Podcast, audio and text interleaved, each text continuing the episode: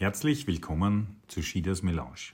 Das ist der Podcast von Andreas Schieder zu Neuem aus dem Europaparlament und von überall anders. Hallo, herzlich willkommen bei einer neuen Folge von Schieders Melange und mein heutiger Gast ist Anja Skripek. Stimmt. Äh, stimmt, gut ausgesprochen. Ja, sehr gut. Äh, das war die erste Hürde der Sendung? Ja, aber die war nach zwei Wochen in Polen. Also genau, nach zweimal in Polen. Anja ist äh, in der FEPS, äh, die Europäische Stiftung für fortschrittliche Studien, also sowas wie das, der sozialdemokratische Think Tank äh, in Europa. Und äh, Anja gestaltet dort gemeinsam mit mir, aber in Wahrheit macht sie es viel, viel mehr, das Next Left Netzwerk. Next Left ist ein Think, ist ein wissenschaftliches Programm, wo verschiedene Akademiker, äh, Professoren von Universitäten auch über die Zukunftsfragen der Sozialdemokratie nicht nur diskutieren, sondern auch Beiträge schreiben und nachdenken. Und äh, es gibt mehrere dieser Bücher, deswegen habe ich eines mitgebracht. Das ist über eben Post-Covid. Es gibt aber inzwischen schon einen neuen Band und es gibt auch noch andere Bände. Daher, wenn Sie uns eine Direktnachricht schreibt, dann bekommt er den, die letzten Bände äh, auch gerne zugeschickt. Sonst könnt ihr sie auch downloaden bei FEPS äh, Homepage und genau. auch beim Renner-Institut. Das Karl-Renner-Institut ist ein Mitorganisator äh, dieses Next Left Think Tanks. Und äh, damit wir die Anja vollkommen vorstellen, Anja ist äh, gebürtige Polin. Das heißt, wir streifen vielleicht heute auch noch kurz die Politik in Polen, wenn wir wollen. Und äh, war in den Nullerjahren bis 2009 Generalsekretärin der Europäischen Jungsozialisten. Das ist was, was wir gemeinsam haben. Allerdings zwischen uns beiden liegen ein paar Monate, eigentlich ein paar Monate. Ein Jahrzehnt äh, äh, europäische Jungsozialisten. So, Anja, herzlich willkommen. Danke für die Einladung. Ich freue mich riesig. Äh, wir müssen sagen, Anja spricht perfekt Deutsch, aber natürlich nicht laufend, daher quasi. Genau. Müssen wir das auch, auch bewundern. Besser Deutsch als ich Polnisch. Aber, aber vielleicht die erste Frage: Es geht ja um, um, um äh, fortschrittliche Politik, gerade in diesen schwierigen Post-Covid-Zeiten. Äh, und jetzt haben wir ja noch dazu dieses Zeitalter Angriffskrieg Russlands auf die Ukraine, Inflation, Preisexplosion, soziale Spaltung wird immer größer. Was würdest du sagen, sind die wichtigsten Aufgaben für sozialdemokratische, fortschrittliche äh, Politik, gerade in Zeiten wie diesen? Also wenn wir äh, über Sozialdemokratie und die Zukunft denken, dann natürlich die Hauptantwort und sollten sagen, also äh, die Zukunft ist da nur, wenn wir für Gleichheit, für Gerechtigkeit, für soziale Gerechtigkeit, für Frieden kämpfen. Aber das ist äh, schon einfach zu sagen. Aber wie man das machen sollte, das ist genau die Hausaufgabe, was wir vorgenommen haben, um ein bisschen zu gucken, okay, die sind unsere Grundwerte. Aber was das bedeutet, wenn wir kommen zu Entscheidungen. Weil natürlich, um zu sagen, in diesen Zeiten, wenn es gibt nicht genug. Also du musst eigentlich äh, für was entschieden, aber das bedeutet auch gegen was anderes sich entscheiden. Was das, was das bedeutet, was sind die Prioritäten. Mhm. Und ich glaube, dass äh, in Europa die Frage ist nicht nur die Frage über okay, wie wir das politisch ausdiskutieren könnten, was die Forschung sagt. Aber gegenwärtig, wenn wir, wenn wir gucken, was, äh, was passiert mit verschiedenen Wahlen, wie die Rechtspopulisten, wie gut sie sind eigentlich, äh, wir sehen, dass unsere Demokratie ist auch in Gefahr. Und deswegen alles, was wir diskutieren, ist nicht nur die Frage, was wir in 10, 15 Jahren machen sollten, wenn wir uns äh, wahrscheinlich noch einmal hier treffen über Vergangenheit, großartige Vergangenheit Vergangenheit, von den jungen Zeiten sprechen. Aber was wir eigentlich jetzt in diesen Folgen machen, weil das ist ziemlich kritisch, also das ist strategisch, die sind die Fragen. Und ähm, wenn wir sagen zum Beispiel, dass Europa, wir sitzen im Europäischen Parlament, dass Europa ist sehr wichtig, in wie wir diese Frage überhaupt antworten wollten. Äh, die Frage ist natürlich, wie wir alle die Schwesterparteien zusammenbringen. Und dazu Next Left, dein Forschungsprojekt. Ich bin nur, um äh, zu, äh, ein bisschen zu unterstützen dort. Ähm, aber ich glaube, dass das hat diese zwei Punkte. Also die Forschung, wie sind die Frage, wie sind die Frage jetzt und die Frage für die Zukunft, für die folgenden Generationen auch. Aber auch, was das bedeutet strategisch und wie wir ein Netzwerk bauen, dass wir einander in Europa ein bisschen besser verstanden können. Jetzt werden ja, wie du ja richtig angesprochen hast, die rechtsextremen Parteien laufen stärker und sitzen ja auch zunehmend, werden sie auch salonfähig, sitzen in den Staatskanzleien, wie man so schön sagt, in den Regierungen, in, po in, in Polen sowieso äh, rechtsextrem oder extrem konservativ, mhm. äh, äh in, in Italien, in Rom, in Schweden sind sie quasi die, die großen äh, Unterstützer auch, auch der konservativen Regierung. Und was wir merken, ist doch so ein, ein Backlash. Ja. Gleichzeitig sagen ja wir in diesem Projekt auch, es braucht für die großen Fragen der Zeit, egal ob es ist die, wie kann man wirtschaftlichen Wandel organisieren, mhm. äh, wie kann man auf den Klimawandel äh, agieren, wie kann man soziale Gerechtigkeit und soziale Sicherheit äh, verstärkt bringen, braucht es europäische Antworten. Also du brauchst europäische Antworten, aber wie kannst du eine europäische Antwort geben, wenn alle von den Schwesterparteien ein bisschen anders äh, zum Beispiel zu zum Klimaschutz. Also wir sind äh, überhaupt äh, dafür. Äh, wir denken über die grüne Ökonomie. Du hast darüber in Warschau gesprochen, gerade vor einer Woche. Ähm, aber dann, wenn wir sprechen, wie wir unseren Energiemarkt organisieren sollten, dann, wenn du gehst nach Polen, die Antwort ist ein bisschen anders, dann, wenn du gehst zum Beispiel nach Österreich. Also ich glaube, dass unsere Aufgabe auch in diesen Zeiten, wenn wir so verbunden sind, aber auch so richtig national orientiert sind. Wir müssen diese Solidarität, Verständnis äh, zwischeneinander noch verstärken. Aber ich, ich glaube auch, dass, also ich glaube schon, dass wir uns klar sein müssen, es braucht eine europäische Antwort, die man dann in der Umsetzung hm.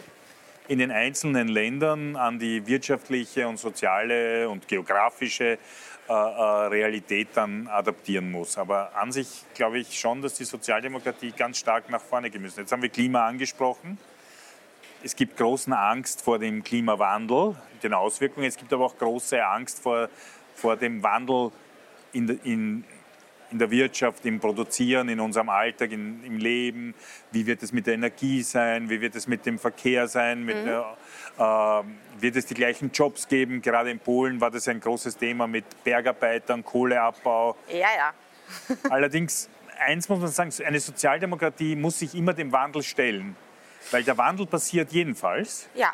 Und entweder wir gestalten ihn sozial gerecht, den Klimawandel und den Wandel, aber deswegen brauchst du eine Geschichte, wie du wirst die Menschen schützen, wie du eigentlich die Gelegenheiten Menschen in, in den Rahmen von sozialen äh, Gerechtigkeit geben kannst.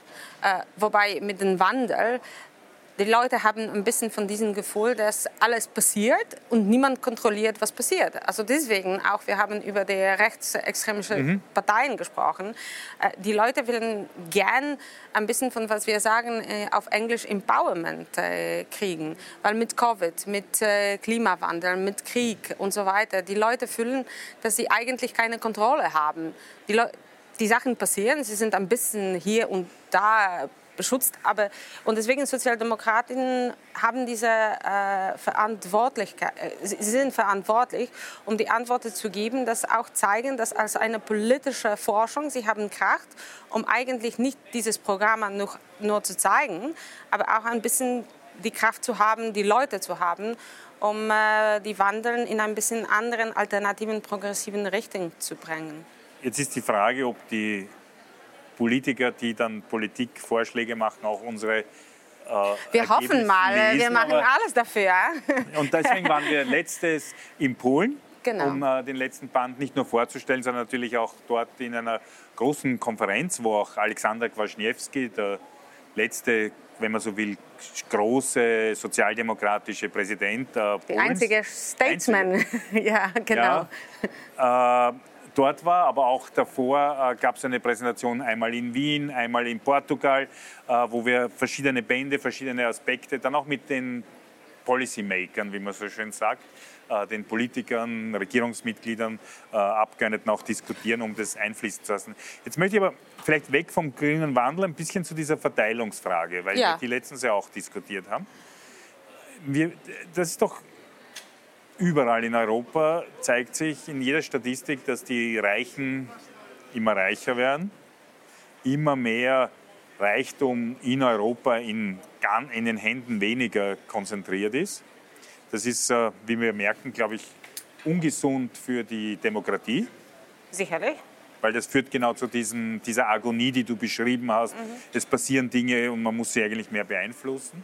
Äh, weil natürlich Reichtum in den Händen weniger nicht nur ungerecht ist, sondern auch äh, Machtkonzentration bedeutet. Mhm.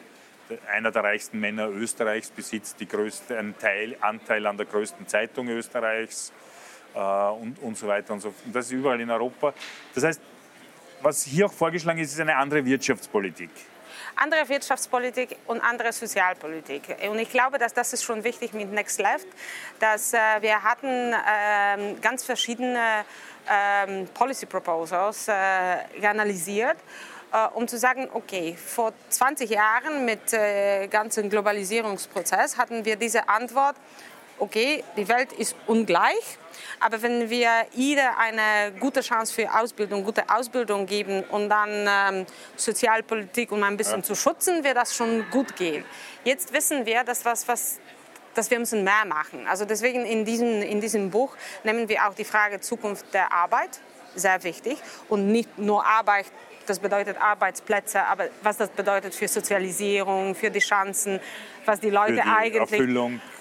Entwicklung alles, also was das bedeutet, was das bedeutet für, wenn man sagt, okay, äh, ähm, Productivity, ich sage das jetzt auf Englisch, ich weiß es nicht, wie das... Ja, auf äh, Deutsch Produktivität. auch richtig. Man kann aber ähm, jedes Wort dann auf Deutsch so aussprechen. Aber auch alles, also unsere Gesellschaft hat sich verändert. Hat sich verändert, was, was betrifft äh, soziale Prozesse, zum Beispiel, wann was man braucht, wenn man äh, spricht über Gesundheitssystem. Ähm, also wann, was man braucht, wenn man äh, fragt über Zukunft. Also du wirst ähm, auf einen Moment aufhören mit zu arbeiten und was gibt es noch für dich, um dich immer noch als engagierten Mitglied von der äh, Gesellschaft zu haben. Also die sind ganz äh, verschiedene Fragen und ich glaube, dass was wir in diesem Buch, äh, und das ist schon wichtig, weil über Krise der Sozialdemokratie kannst du überall lesen. Also das ist nichts Neues. Also ich glaube, Krise der Sozialdemokratie ist so alt als Sozialdemokratie. Ähm, aber was in diesem Buch, was wir versuchen zu machen, ist so ein bisschen die äh, Rede, warum Sozialdemokratie ist immer noch hat Kompetenzen und warum gibt es die Rede für Optimismus? Ähm also, ja, ich meine, Sozialdemokratie hat ja die Kompetenz, aber Sozialdemokratie hat auch diese historische Aufgabe in, in Zeiten wie diesen erst recht. Äh, also was finde ich, was man stark merkt, ist, ohne Sozialdemokratie bricht die Gesellschaft immer mehr auseinander. Die kritische Frage ist, schafft es die Sozialdemokratie, genug politische Kraft zu entwickeln, um ihre Politik auch durchzusetzen. Auch da gibt es einige Beiträge, wie man sich auf jeden Fall organisieren und, muss. Genau, auf jeden Fall. Und äh, ich glaube, dass wenn wir mit dieser Reise, das ist nicht nur für uns, um nach äh, Warschau und Lissabon zu gehen und ein paar Fragen zu stellen. Aber ich glaube, was wir haben gesehen in diese verschiedenen Parteien, die manchmal würden gesagt, also du hattest von Polen gesprochen.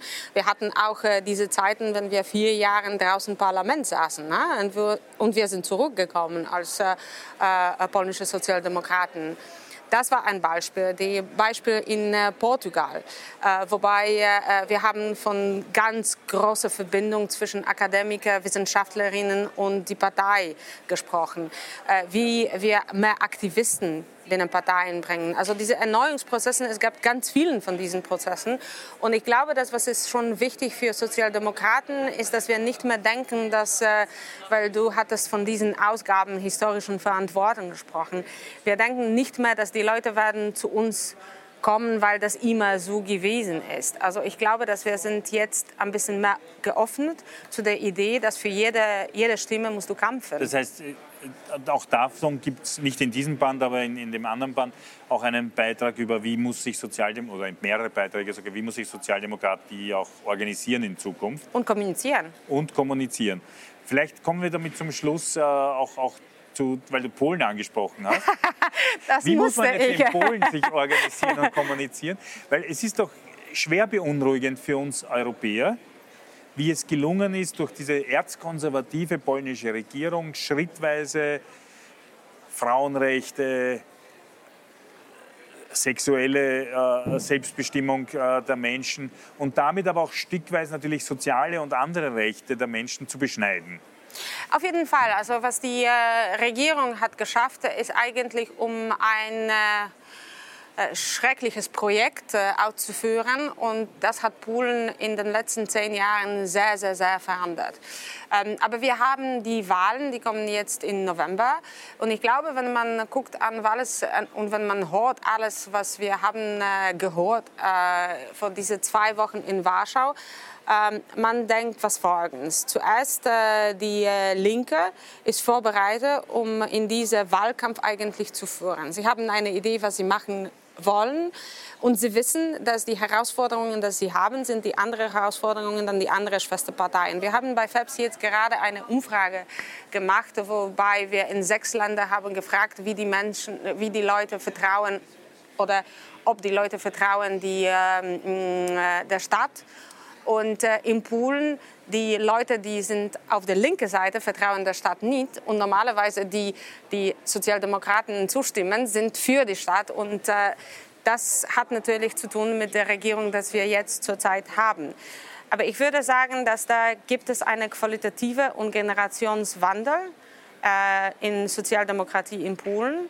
Die sind jüngere Leute, die denken anders das ist, es gibt natürlich ganz viel von den strategischen Fragen, ob die, die Parteien, äh, die auf der rechten und äh, linken Seite sitzen, werden zusammen gegen Regierung stehen oder nicht oder so. Aber das sind die strategischen Fragen. Hauptsache ist, dass für mich als Pole, ich würde sagen, dass nach langer, langer Zeit, ich habe schon die Hoffnung, äh, wenn ich äh, dieses Programm und die Leute, die dahinter stehen, gucke. Das heißt, die Sozialdemokratie ist hat erkannt, dass sie sich auch dort in Polen neu organisieren muss, sich vereinigen muss, weil sie eben nicht vereinigt war, ein politisches Programm aufstellen muss. Und, und stark und ähm, ausgesprochen. Und äh, es gibt ganz viele und Frauen und junge Leute. Diesen Wandel in, in, in der polnischen Gesellschaft. Auf jeden Fall. Also die, die Polen sind immer von hier, wir sitzen im Europäischen Parlament, es wird immer gesagt, äh, dass es ist ein Paradox, äh, dass die Polen sind immer für der EU aber dann stimmen sie in ein Drittel äh, die Regierung von äh, Law and Justice. Aber ich glaube andererseits, die Polen willen gehören. Sie haben genug gehabt. Und ich glaube, dass die letzten, letzten Jahre mit ganzer Erfahrung von dem Krieg, die ist so richtig an der Grenze, hat ganz viel verändert. Verändert auch mit diesem Sinne von, was bedeutet Solidarität, was bedeutet eine Gemeinschaft zu bauen. Ich glaube auch, aber das ist jetzt keine Sendung über, über Polen an sich, weil ich glaube auch, dass die Erfahrung mit Brexit, wo ja sehr viele Polinnen und Polen, die gerade im UK gearbeitet haben, die nach, nach, nach, nach der Öffnung irgendwann in, äh, dorthin gegangen sind, wieder heimgegangen sind, dass auch das eine, eine Veränderung äh, der polnischen Gesellschaft natürlich mit, mit sich bringt und das alles Chancen sind, die hoffentlich die Sozialdemokratie mit auch guten Politikerinnen und Politikern aufgreifen wird. So. Das hoffen wir, das haben wir, darum waren wir in Polen. Genau, und das, darüber reden wir dann im November, kurz vor oder nach dem Wahl. Diese Bücher könnt ihr euch eben auf den Homepages runterladen. Und äh, danke dir fürs Kommen, Anja. Was ist das? Daher kriegst du jetzt ein Geschenk. Das ist oh. nichts anderes als äh, unser Kaffeeheferl. Oh, das ist wunderbar, danke. In einer schönen äh, unbenutzt, nicht? In schönen Tasche. ich und ich habe auch herzlich. für Anja eine kleine Werbeeinschaltung, die letzte Ausgabe der Zeitung Der Naturfreund, von der Naturfreunde-Zeitung gemacht, weil Anja und ihre Familie gerne immer Urlaub in Österreich machen, Wanderurlaub und vielleicht ja auch Mountainbiken. Einen jungen Mountainbiker hat sie ja sogar mitgebracht, nämlich ihren Sohn Felix, der heute einen Tag mit ihr verbringt. Der könnte jetzt noch kurz in die Kamera winken. Und das ist für ihn erstes Mal im Europäischen Parlament. Das erste Mal also, im ja, Europäischen genau. Parlament. Felix, Felix, chodź kochanie. Chodź, dostaniesz magazyn, chodź. So, das ist der Felix. Die nächste Generation genau. äh, Europäer mit drei Identitäten. Ich danke dir, Anja, fürs Kommen danke dem Felix, dass er so entspannt hinten mit dem Handy gespielt habe. Danke euch fürs Zuschauen und freue mich auf eine nächste Ausgabe. Danke für die Einladung. Tschüss. Hoffentlich hat dir diese Ausgabe von Schieders Melange gefallen.